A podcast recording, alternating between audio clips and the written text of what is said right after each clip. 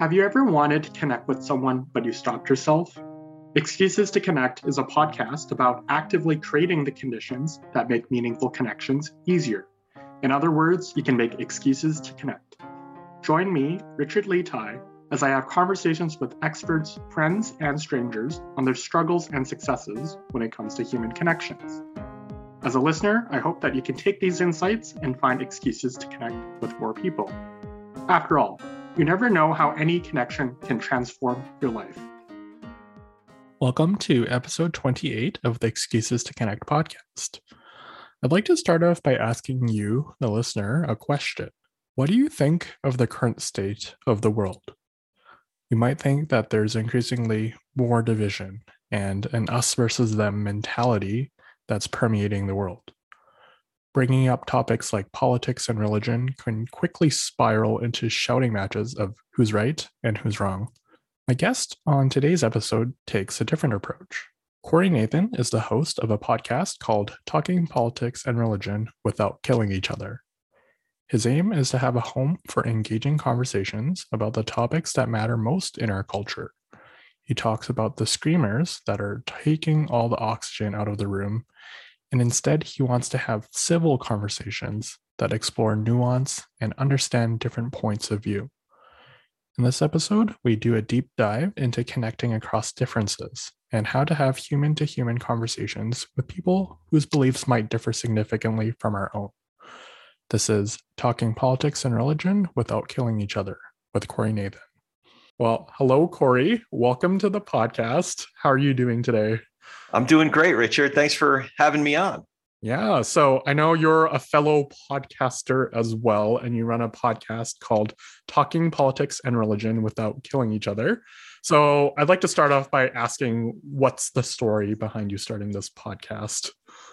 Yeah, it's a real passion of mine, because for a long time, I've realized that whether it's politics or religion or some of these topics that are really hard for us to talk about, There aren't, a lot of us have these issues, whether it's, I have a strong opinion on gun violence or tax policy or foreign policy or minimum wage or any number of things. I realized that, we're losing the ability to talk to each other across our differences.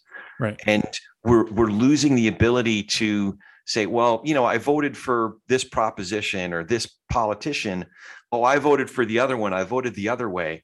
And then we make all of these assumptions about what's underneath all of that and everything else about that other human being that we're talking to. And I wanted to reclaim some space in our public square, if you will, to be able to have these conversations on a human-to-human level, to be able to highlight some people that aren't extremists, that aren't what I call screamers, and understand and appreciate each other's nuance.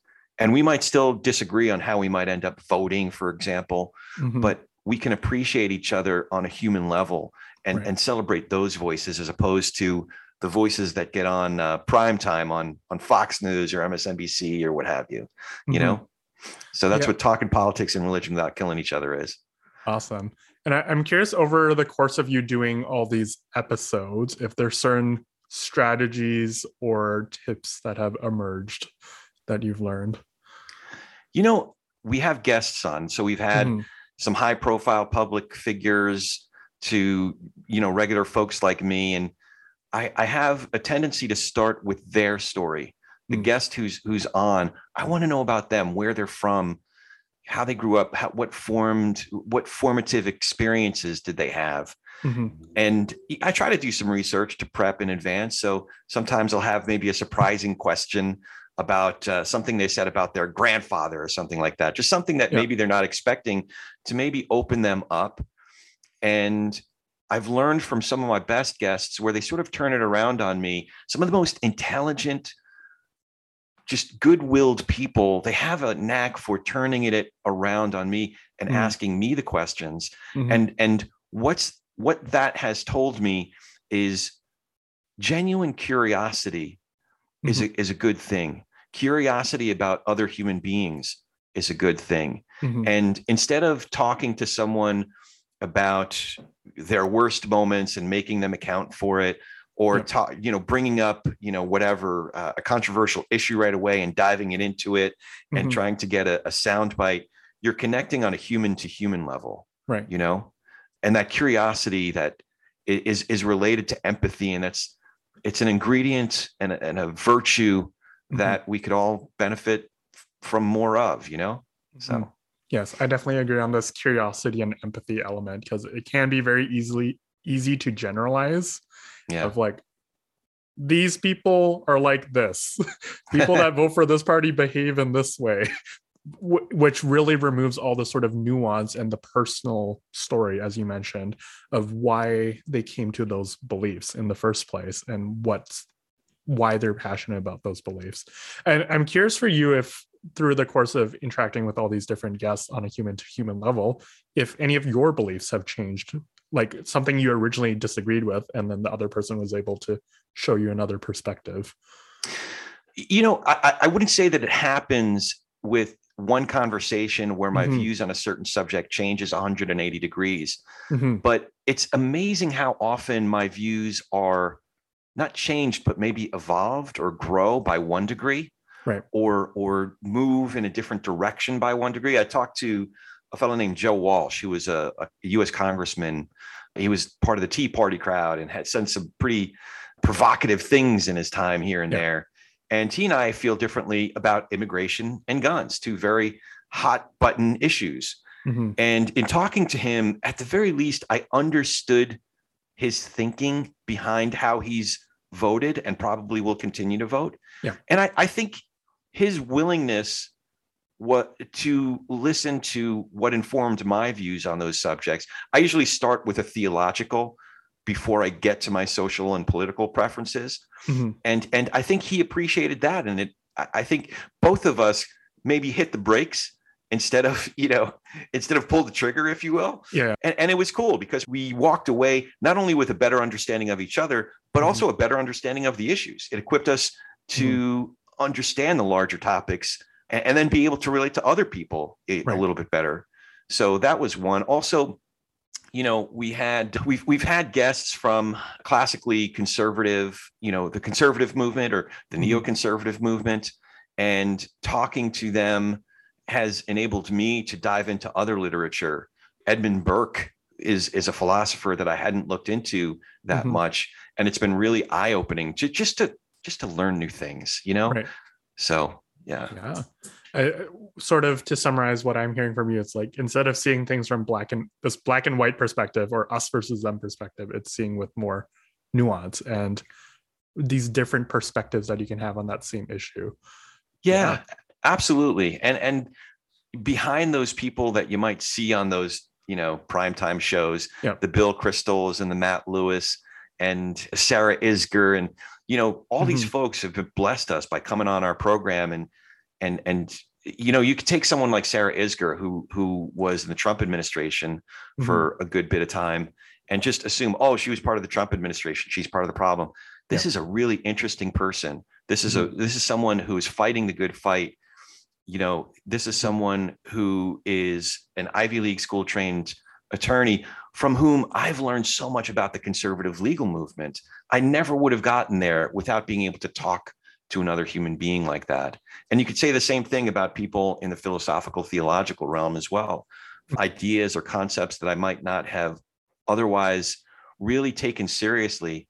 I've been given the opportunity to meet people who think differently than I do and have given me material to dive into, to learn more about it. And mm-hmm. I just think that's a good thing, to be open-minded to the possibility that someone isn't completely villainous if they mm-hmm. vote differently than I do or go to a different church than I do. So mm-hmm. that's the idea. I'd like to dig a bit deeper with this too, because I imagine the people that are coming onto your podcast, they already have this intention of having an open dialogue. But for, let's say it's just in your day-to-day life and you have an interaction on like a sensitive topic, and the person says to you, I disagree with you, I think you're totally wrong. how could you think that? Like, if they're approaching it from this sort of confrontational aspect on whatever the issue is, I'm curious then how would you approach or diffuse that? Well, for one thing, I'm not under the illusion or delusion mm-hmm. that I can win over every individual. Right. At the end of the day, there are some folks that really, they are so committed to keeping their dukes up. Mm. I can't, there's nothing for me to do there because I don't want to engage mm-hmm. on that level. Right. I don't want to engage on a contentious, combative level. Mm-hmm. I want to have a dialogue with another human being. Right. So I find that is disarming. If I simply say, hey, listen, that's cool. You know, and it's happened from like a number of different angles. Extremists and screamers, as I use the terms, you know, can come from any number of viewpoints. I had an exchange with someone the other day that went from something that was said in one of our conversations. I forgot what the reference was, but she went from something irresponsible that someone said about the 2016 election, and that person was accountable for it. He was 100% accountable, you know, has apologized for it, but she made the jump of saying, well, he said this. And then very quickly she went to child rapists and Nazis. You know, I'm like, whoa, slow your roll there. Right. You know, he said something stupid. He knows he said something stupid. He apologized for it. And he's actually part of the good fight now. He's part of, you know, healing what's wrong in our culture. But but you can't let that go to the extent that you're relating what like one tweet basically with child rapists and Nazis. Right. So for a person like that, I don't know if there's much I can do other than to maybe use that conversation as an illustration of the type of disposition or the type of posture not to have.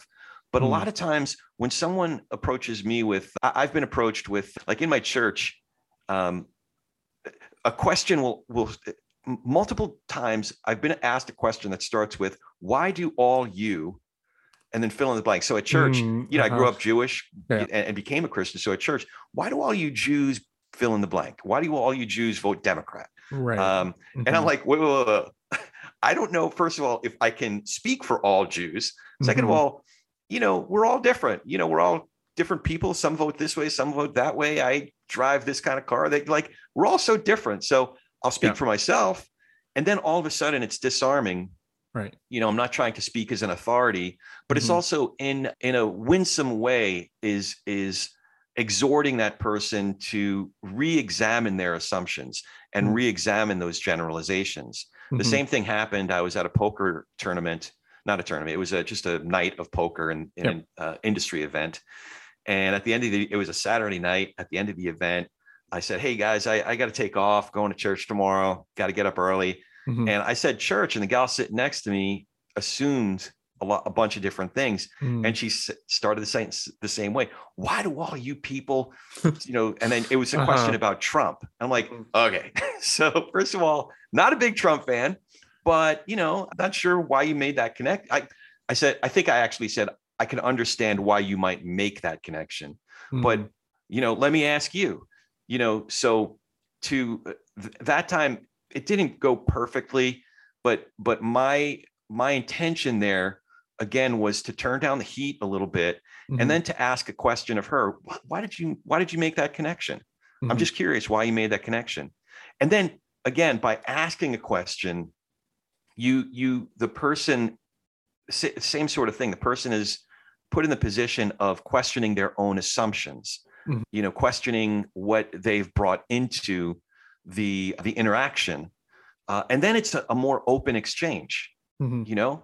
So that's the idea, is ultimately a human to human exchange, as opposed to this ping pong contest of, I'm going to make a point and you're going to make a point. And you know, that's just adding fuel to the fire. it literally goes nowhere, you know, and nobody really scores any points. Right. So it's better to connect. You know, it's what you're doing, man. It's it's when everything is about making a point, or you see things through a contentious lens, like this is a contest and I'm playing for my side and I'm going to say the thing that's going to convince this person or convince anybody else who's watching or listening or reading. No, you're really not. It's just it's literally just a ping pong thing, and it just goes nowhere, you know? So yeah, I agree. Actually, earlier this week, I was recording a podcast with someone else, and they brought up this concept of finding the point C. So I might come in with my perspective of point A, and the second person comes in with their perspective, point B. It's not a matter of me trying to convince my point A is better than theirs, or theirs is better than mine. It's finding a third option, a third perspective that we can both adopt, and something that we both can only come up with. So that's how I sort of see this as well. It's like, is there a common ground? Well, you know, it's a great point that you make. Yeah. Not a point, but I was in a conversation just recently with two really impressive women. One is a very accomplished musician, and they have this podcast called What the Folk. And to be fair, philosophically and probably politically, they come from a very different perspective than I do. But there was a couple different moments when one of the hosts used the term, "Let me gently posit." Let me gently posit, and it was a very different point of view than one that I was expressing, and it was a way to enter into this other possibility, right? And when I've been able to do that most successfully, it's around kind of the structure. It's kind of a generalization. I might have picked it up from a Dale Carnegie book or something like that, but I call it feel, felt, found. And it actually causes me to abide by a level of empathy, compassion, understanding. You know, somebody says something that is way off the mark of what I'm thinking, or maybe what I said. So I force myself to say, I understand how you feel.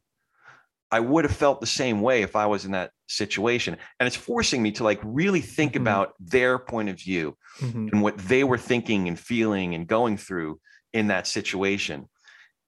And before I get to the found, here's what I found. I understand how you feel. I would have felt the same way if I was in that situation. Here's what I found. Before I get to that, I have to go through those steps of understanding the person that I'm trying to connect with. You know what I mean? Feel, felt, found. It's just an easy way for me to remember to connect with someone truly before I earn the right to offer maybe a different, what I might be thinking. Right. And by the time I get there, I might be more understanding of them and realize that what I found wouldn't necessarily work for that person. And that's okay too. Right. No, I love that structure or framework of feel, felt, found. I've never heard of it before, so I'm gonna add that to my toolkit. Yeah. Earlier, you were mentioning how you were raised in a Jewish household, and now you're a Christian. So I'm curious if you could share with listeners about that transition, and also navigating any conversations where you came into disagreement. Yeah. You know, so first how that transition, as you call it, came about. I grew up very observant. We kept kosher. We observed holidays. We kept the Sabbath, or Shabbos, and as we say in Yiddish. But I think it's fair to say that as soon as I started thinking about bigger ideas, questions emerged, and sometimes those questions were in the form of that they had a little bit more of a flavor of, I don't know, criticism, or what would you call it? Cynicism, even. And then in my 20s, I really started to grapple with some of these bigger existential questions. You know, how did this whole thing get started? What is wrong with the universe? Is there something going on that's healing what's wrong with the universe? Right. Is there, you know, life after death? And, you know, just the big questions. And so I always had a habit of sort of being a truth seeker in that regard. And fast forward to in my late 20s, I was just starting to get going in business. And I had one fellow in particular that was a mentor of mine. And I really respected this guy. Great dad, great husband, great in the community, successful business person, you know, all these things that I was trying to embody myself, like just Mm-hmm. Those were important attributes that I wanted to be able to manifest in my own life. He happened to be Jewish, grew up Jewish, and became a Christian. And I never addressed it. It just bothered me. Mm-hmm. So it came to a head because I would ask him for book recommendations. You know, he's the first one that recommended I read Dale Carnegie, a lot of different ways that he was mentoring me. But I noticed that a lot of the books, almost all of them, were what I consider Jesus books. Mm. So if it was a book about marketing, or if it was a book about financial frugality or being a better husband, they were all Jesus books. They had like New Testament scripture. So finally, I just asked the guy, I said, listen, can you avoid these Jesus books? I mean, I know that whole Christian thing's good for you, but listen, I'm Jewish and that's what I am. And that's who I am. And he gave me a book. I see. And basically the book was, it's a book by a guy named Josh McDowell. And it was making this empirical case for the life, death, and resurrection of Jesus. Mm. And I was thoroughly unimpressed. It pissed me off. But what it did was it opened the door for me to explore this in a much more earnest way, not just to explore the possibility that Jesus existed and was who he said he was, but to explore the theology and the philosophy underneath the claims that Jesus was making. And it was a serious endeavor. It was a serious pursuit for a good 6, 8, 10 months even. Mm. Where I had this voracious reading habit, reading theology and more empirical cases. I was reading counterpoints to it. I was also revisiting other worldviews and religions and mm-hmm. philosophies that I had explored in the past.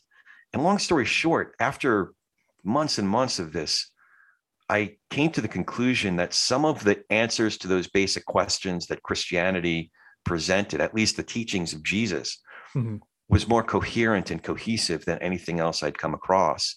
And it really came to a head when I, after all this time, I still hadn't read the New Testament, but when I cracked it open, the first book I read was the letter that James wrote. And it was a good one for me to read because it's written explicitly to Jewish people and grapples with ideas that someone like me might grapple with, faith versus work kind of thing. But then after that, I started at the beginning of the New Testament, Matthew. And when I came to Matthew 5, where the famous Sermon on the Mount, I didn't even know it was a Sermon on the Mount. Mm. I didn't know what the Sermon on the Mount was, but I recognized that teaching that Jesus was giving as a Devar Torah. I had grown up in the Orthodox tradition and read from the Torah 3 times a week. And the rabbi gives an explanation like a Devar Torah, we called it a Devar Torah. Mm-hmm. And I just thought the Sermon on the Mount was the most brilliant Devar Torah I'd ever read. Mm-hmm. So it was within a day or two max that I prayed a really clumsy prayer. I was used to structured prayers as a Jew, mm-hmm. but my friend told me, no, man, just talk to God. So I talked to God and just whatever clumsy thing I said, I believe. And, mm-hmm. I don't know, it was just a really awkward conversation, but if God is God, then I think God can hear even the clumsiest of prayers and conversations. And the next morning I told Miss Lisa, my lovely bride, my wife, I think I'm a Christian. And she said, well, if you think I'm going to church every Sunday, you got another thing coming. So she wasn't open to it at that time, but so that's a whole other conversation. But yeah, so there were folks, in particular, my dad, who was very averse to this. Mm. And that's natural. Listen, our family, I had cousins removed that died in the Holocaust. Mm. My immediate family, I grew up, my grandmother survived pogroms in Russia. These and all of these historic atrocities, even going back to prior centuries, were committed often at the hands of, hoarding men that were swinging swords and beheading our ancestors and, raping our great grandparents. And it was men wearing crosses on their chests. Mm. So there's this sort of cultural DNA for Jews that we're not just Jewish. By definition, we're sort of anti-Christian. Mm. So that impulse, not just that we have to perpetuate our Judaism and our Jewish identity, but that we are protecting ourselves from those people who worship the cross. Mm-hmm. You know, so there's a lot of that weight and a lot of that cultural baggage that was part of this uphill climb. Mm-hmm. But, you know, I have to say, and I'm sorry about the long-winded answer, but I think that's okay. Yeah. But I have to say that it was my dad's inclination that brought us back together in a way and helped clear the path for us to have this long, sometimes heated, sometimes very heated dialogue, but mm-hmm. ongoing dialogue. And it was his impulse to value our relationship over his other convictions, mm-hmm. whether they be cultural or political convictions. You know, excuse me, one of the things my mother said when I first told her I was a Christian is, our son is a born-again Republican, you know, immediately making that connection between, you know, they're hardcore Democrats, but she immediately made that connection, you know, so there were political ramifications to it. Mm-hmm. But that inclination to value my father's relationship with his son mm-hmm. was what could cut through all of that, you know, clutter, if you will, mm-hmm. all of the weeds to walk this path together, you know? Mm-hmm. Well, thank you for sharing all that, because I think it highlights these dynamics that we were talking about earlier of, like, how do you bridge these gaps and have civil conversations with people that disagree, especially in this context that you just mentioned, that there's a lot of baggage associated with it between Jews and Christians, and you emphasizing this aspect of relationship, being able to cut through all of that. So, because I know one other thing that's important to you and that you emphasize to me as well is this difference between relational and transactional connections. And so I'm wondering if you could touch on that as well. Yeah. I mean, that's something that has been a little bit more clear in my professional relationships. Mm-hmm. You know, oftentimes we reach out to someone and we're maybe looking for a new job. So whether it's someone we know or someone new that we're reaching out to, we're looking for a transaction. Hey, you hiring new people like me? No? Okay, done. Mm-hmm. That's a transaction. But if you're let's explore that for a bit. If you're looking for a new gig, mm-hmm. a good process to go through is the more relational approach to that. You have a much higher chance of not only getting a meeting, but also landing a gig, and beyond that, landing a gig that you're actually really into. Mm-hmm. If you follow this process, what a good way to go about it is to identify companies that are doing work that you're really interested in. Mm-hmm. And then if you take stock of your own circle of influence and maybe one circle beyond that, you know, meaning people that you know, mm-hmm. and people that you're one step removed of, people that you know, their people, mm-hmm.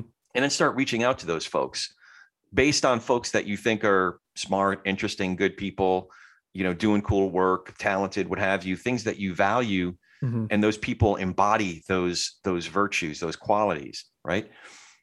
And if you reach out to those people that are working in cool companies that are doing work that you're really interested in, and you say, hey, are they hiring? No. End of conversation. Mm-hmm. But if you reach out to that person and say, hey, man, I can't believe it's been since the beginning of the apocalypse since we started, you know? Oh, yep. And just kind of touch base with them and say, it was really cool, like celebrating New Year's 2020 with you.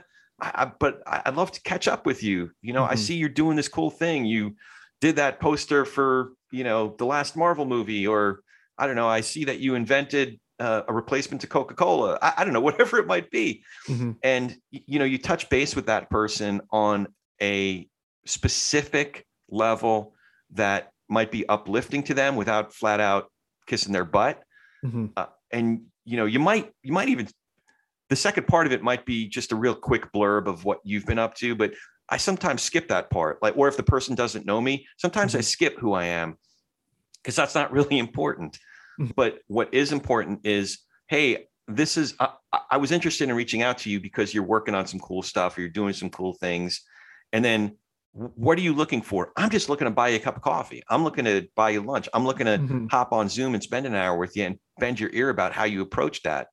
And what that's doing is it's planting the seed for all you're looking for is a conversation. Mm-hmm. And what a conversation is it's a seed, or if you look at a relationship as a ladder, it's one rung up further up the ladder of a relationship, because the most valuable things come from relationships. You know, you could say, like in the entertainment industry where I've been for a long time, you could say cynically, oh, you got to know people. Yeah, you do. Yeah. Because if I have a lot riding on a, you know, I have friends that are responsible for opening $200 million movies. They're not going to take a risk on somebody that they don't know, whose work isn't proven, whose work isn't proven in the bay with them, you know? So yeah, it is who you know. But the good news is you can nurture those relationships. You can earn that credibility and get into the room. There's more opportunity than ever. But if it's simply like banging the phones and dialing for dollars, it's just not going to happen. Yeah. So I think you can translate that to non-professional circles, you know, and it makes life that much more rich, that much more, you know, when you go through hard times, it makes them less dark. You know, when you're going through good times, it's that much more rich because you get to celebrate it with people that you have meaningful relationships with, that's celebrate it with you, you know? So relational over transactional. If you're always looking for a transaction, you might make a sale. Great. How far is that going to get you? Right. You know, and listen, we all got to pay our mortgage or rent or whatever it is, but I don't know, those things are much less meaningful than being able to go through life with people that you love, you admire, people. You know, I think I said to you on one, like, people that you make me want, like that, what was that? As Good as It Gets, Jack Nicholson, you make me want to be a better man. Yes. My really bad Jack Nicholson impression. Well, I think it showcases this point of planting a seed, which actually, funnily enough, is my analogy for this 2022 as well, of patiently cultivating seeds. Yeah. Because those last for the long term. Right. Transactional relationships are a one-off thing, but through focusing on relational connections, you're growing with this person. They'll be there for you, as you said, in the tough times, and there with you to celebrate in the good times. So I think that is much more meaningful and foundational for our well-being than just these one-off interactions with people. Having said that, I know part of your professional career as well, you told me that you're making connections with people out of your league, like these presidents, these C-level executives. In that case, I'm wondering how you approached it then. Right. There were these instances where I was doing a search, whether it was to do a small scale merger or to fill a big position for another company. And I had to either recruit someone at that level or engage in conversation with someone at that level, or even just get a reference from someone at that level.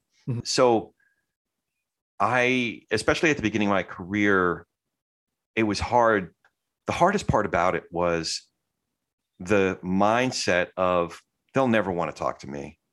Or if I actually get on the phone with them, I'm going to sound like an idiot, or the fear of rejection, them not wanting to talk to me, or the fear of apathy, like I don't matter, I don't exist, kind of a thing. There's so many different negative thoughts that enter into the equation. So before I went too far down that road, I would just pick up the phone, or I would just type out the email, and, you know, and a lot of times it would come to a head when I got an executive assistant on the phone. And by the way, just as a side note, a lot of times really good, smart executive assistants end up running studios. So talking to those folks as individuals, as human beings of worth, not just trying to get through them, is really worth the time. I mean, literally, the guy who runs all of Sony right now, the movie side, is a guy that I first got to know as the assistant of this little mini major in New York. You know, but anyway, you know, so that's actually part of it, getting to the executive assistant. And oftentimes, well, is, you know, so-and-so expecting your call? You know, you could BS that person and try to get through that way, and you might fool, you know, someone who's not paying attention every now and then, that's the exception to the rule.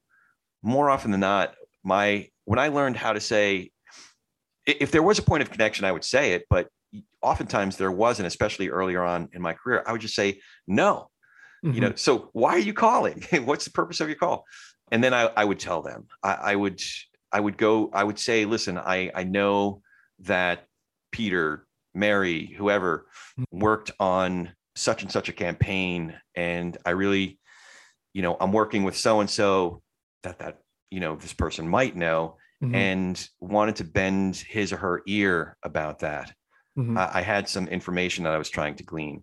I would just, without sharing information that I couldn't share, because some stuff is just confidential, I would try to be as transparent with the person as possible, you know, and if it's through email, again, it's that structure has just always worked for me. If I'm reaching out to an individual and I have their direct email address, first of all, I don't go through the info@ stuff because it usually gets kind of to spam or the wrong person sees it. And so I try to get direct emails whenever I can and maybe work through a mutual contact and say, hey, do you have so-and-so's email? But I'll reach out to them. I do this now when I'm inviting people on TPNR, the podcast we were talking about. Nobody knows me in politics. I'm a nobody in politics, but I'm reaching out to these national figures, and it's the same structure. There's a reason I'm reaching out to them. It's because I think something about what they're working on, who they are, is worthy, is important, is impressive, is something that I admire, and I'll try to articulate that in a sentence or less. You know, it's a way to say something nice about someone, again, without kissing their butt, but something specific. That's part one. Part two is oftentimes I do say who I am or what the project is that I'm working on, just to give them a frame of reference, not to go too deep into it. But then, you know, part one is, again, the why I'm reaching out to them and why I think they're cool. Part two, it may be, and sometimes I do leave this out, is who I am and what I'm working on. And then part three is, you know, you can look at it as the close, but really what am I asking for? And what I'm asking for is one step or one seed or one rung up that ladder for a relationship. I'm looking for a conversation. I'm not looking to sell them anything. I'm not looking to make a sale or for them to hire me or whatever it might be that the close is. It's not a sales call. It's a relationship call. And if we get nothing else other than we just had a really interesting conversation for a half hour, 45 minutes, maybe an hour, great. Hopefully we learned something and it wasn't a waste of an hour. If it is a waste of an hour, we'll know about 5 minutes into it, 10 minutes max, and then we call it a day. But that approach, I think of it as edifying or complimenting without kissing butt, introduction, and then the close is, you know, love to buy a cup of coffee, lunch, what have you, or just hop on a Zoom. And if nothing else, it'd be great to get to know you, get more on each other's radar. So that's the structure I've used to approach these C-level people or national figures in order to get into a conversation with them. So, yeah, thank you for sharing that structure. I think that'd be very helpful for listeners, whether they're job searching or just wanting to build connections with cool people that they think is inaccessible, but actually is not. It just takes an email. And that's the key. Yeah. The key, what you just said, inaccessible, it amazes me to this day how approachable and accessible all kinds of folks are at every level. If you have something to talk about, if you have something that is of mutual interest to discuss, you know, if you have points of common connection or common cause, and you can find that. Yeah. So I'm not saying that everybody's going to get back to you, but it's going to be more than 1 out of 100 or 2 out of 100, you know, if you approach it that way. So yes, in my language, it's finding an excuse to connect is what you're describing. You're finding that what's the reason or the invitation or the common ground there that they'll likely say yes to. Yeah. On the flip side, I'd like to explore this deeper as well. You mentioned this fear of rejection, and I'm sure you've encountered lots of no's as well as yeses, but I'm curious how your relationship with rejection and I guess how you have responded to it when you have been rejected. It's a hard thing, man. It is a hard thing. I will lose nights of sleep over not just rejection itself, but the fear of rejection. You know, one of the, so another part of my background, I got into the entertainment industry because I started out as a theater producer, produced a little bit of independent film. And one of the reasons I started producing theater is because I found the audition process to be barbaric. Mm-hmm. You know, instead of trying to get into other people's plays, I didn't do nearly as much of that because of my fear of rejection. Mm. It was like so painful to me that they were rejecting me personally, you know? Mm-hmm. So I started producing. I don't know if that was necessarily the best response to the possibility of rejection, right? But I think that just do it. You know, just do it. Bo knows from the 80s. Bo knows, just do it. Because if you're caught up in the doing of it, you don't necessarily have time in your mind to get hung up on the what if this, on the future tripping, what if this and what if that, and, oh, they don't like me. And if you're just caught up in the doing of it, you know, ironically or coincidentally, I should say, that's what method acting is. Method acting is built around objective, obstacle, action. You know, instead of a lot of actors have a tendency to have a bit of vanity, like they're watching themselves and trying to re-engineer how they look and how they sound and what the audience, and then thinking about what the audience is thinking of them. Instead of that, give yourself, instead of saying, don't think that, you can't not think that. You can't not, if I say pink elephant, you can't not think pink elephant, but you can replace it with another thought, with another endeavor, if you will. So in method acting, the original method acting, and is what is the objective? What is this character trying to get? What is this character trying to achieve? What does this character want? And then understanding that character's obstacle. What's getting in the way of that character achieving what they want? And then going about executing an action. Is this person, you know, Romeo, is Romeo wooing in this moment?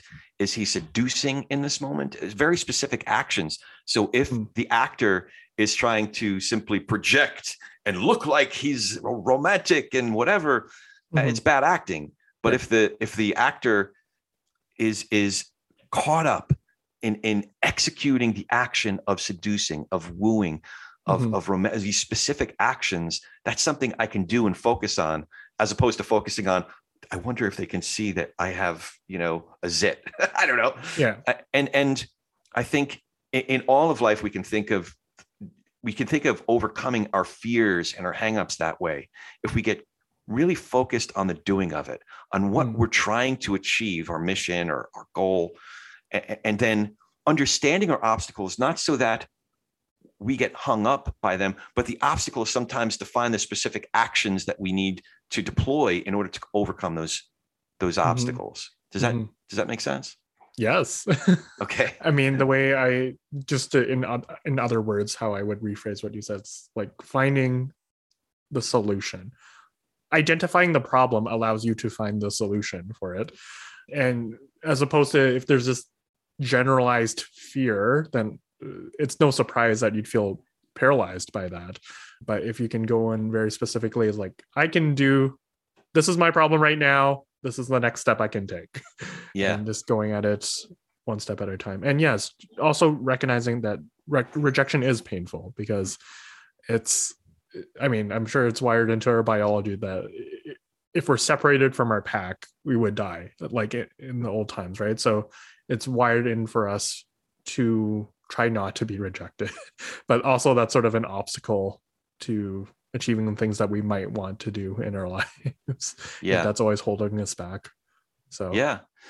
And it's just, again, just getting caught up in the doing of it. You know, business plans are the same way. Business plans understand what the risks are for a business endeavor. What are the risks? What's the, you know, a common form that or exercise that we go through is a SWOT plan: strengths, weaknesses, opportunities, threats. This is going through the exercise of understanding those same things. What are the threats? What are the weaknesses? So that you can really craft out what the opportunity is and what your strengths are in order to grab onto those and achieve those opportunities. You know, it crosses a lot of different realms, if you will. Exactly. Cool. Well, we've covered a lot of ground in our conversation already, and I'm sure we could keep talking for hours and hours. So let's continue our relationship. But for listeners that are interested in reaching out to you or learning more about your work, where would you want to direct them to? Yeah, thanks for that, Richard. I appreciate that. One of the ways is politicsandreligion.podbean.com. That's the main website for our podcast, politicsandreligion.podbean.com. Or on social media, you can get me at Corey S. as in Sam Nathan, Corey S. Nathan, and all the other ones, the Facebook and the Instagram, Corey S. Nathan, or our Talking Politics and Religion Without Killing Each Other. Our handle there is at TPNR pod, TPANDR pod. Sounds TPNR pod. It's funny because my editor and I was telling him that I'd be having you on the show, and I told him the name of the podcast, and he's like, what's the acronym for that? There's no way it's like TPNR WKO like without killing each other, and like this long acronym. But yes, it's TPNR. We just call it TPNR. Yeah. We might have to rebrand at some point. Like, David French and Curtis, they have Good Faith. Or friends of ours who have a similar kind of lane, Will Wright and his buddy Pastor Bertram. It's called Faithful Politics. I think their names are really cool because it's a lot shorter than ours. But I don't know. I get to say that well, what's it about? Stop talking politics and religion without killing each other. There it is. It's straightforward. Awesome. And also, if you have a final message or takeaway you'd like to say to listeners. The first thing that comes to mind is just do it. Just do it. Yeah. Or a similar thing is, if you're in the muck, if you're going through hard times, don't stop, keep going, don't stay there. I don't know, that seems trite, maybe cliche, but I'll say this is more substantive, to be really transparent. These last couple of years has been rough for a lot of us. There's been this confluence of historical, troubling things that have happened in our culture. And I know for me, when we started to come back out and what I call people again, I realized that some of my muscles had atrophied, or maybe some wounds and weaknesses that I'd never addressed in the past have really come to the surface. And I'm trying to work through some of those things. If you are, experiencing some of that, in my case, I started just really candid. I hope this isn't too personal, but I started experiencing what I guess are panic attacks for the first time in my life. And I'm an old man, so it's okay. I want to tell myself in a way, like, it's okay. We're all having some trouble, I think. But what you're doing, Richard, I think is a salve to that. It's a great prescription for something central that's ailing us as a culture and connecting with people. So my message is really your message, if you answer your last question more directly, it's connect with people. There are good people of goodwill and good faith that are ready to do it. And you're proof of that. So I appreciate that question. I appreciate you. And I really appreciate what you're doing. Wonderful. That's a very heartwarming message. I appreciate your kind words. And yeah, I agree. It's okay. I mean, everyone is struggling with something, whether you can see it or not. And just approaching people with that sense of empathy and curiosity, because you never know how much someone might need a conversation as well, like a listening ear. So yeah, I think that's a great note to end off on. So thanks again, Corey, for sharing all your wonderful insights. And I'll make sure to encourage listeners to check out any of your work. It'll be in the description of the podcast. So thanks again, Corey. Thanks, Richard. I really appreciate it. Thanks so much for listening to the podcast. Remember to check out the show notes of the episode, where you can find a link to my website, excuses2connect.com. There, you can find out the other initiatives that I'm working on. The intro and outro music were written by Megan Rennie. You can check out her Instagram and SoundCloud in the show notes. There are also links to leave a voice message, as I'd love to hear from listeners. You can leave a comment or ask a question that might be featured in a future episode. Lastly, there's a link to buy me a coffee. This is a website that supports content creators where you can donate some money on a one-time or monthly basis. If you love what I'm doing and want to support, you can buy me metaphorical coffee. Finding excuses to connect is what I love to do, what I'm good at, and what I think the world needs more of. Consider sharing this podcast with anyone who might benefit from it. I hope you have a wonderful day and make some new connections. After all, you never know how any connection can transform your life.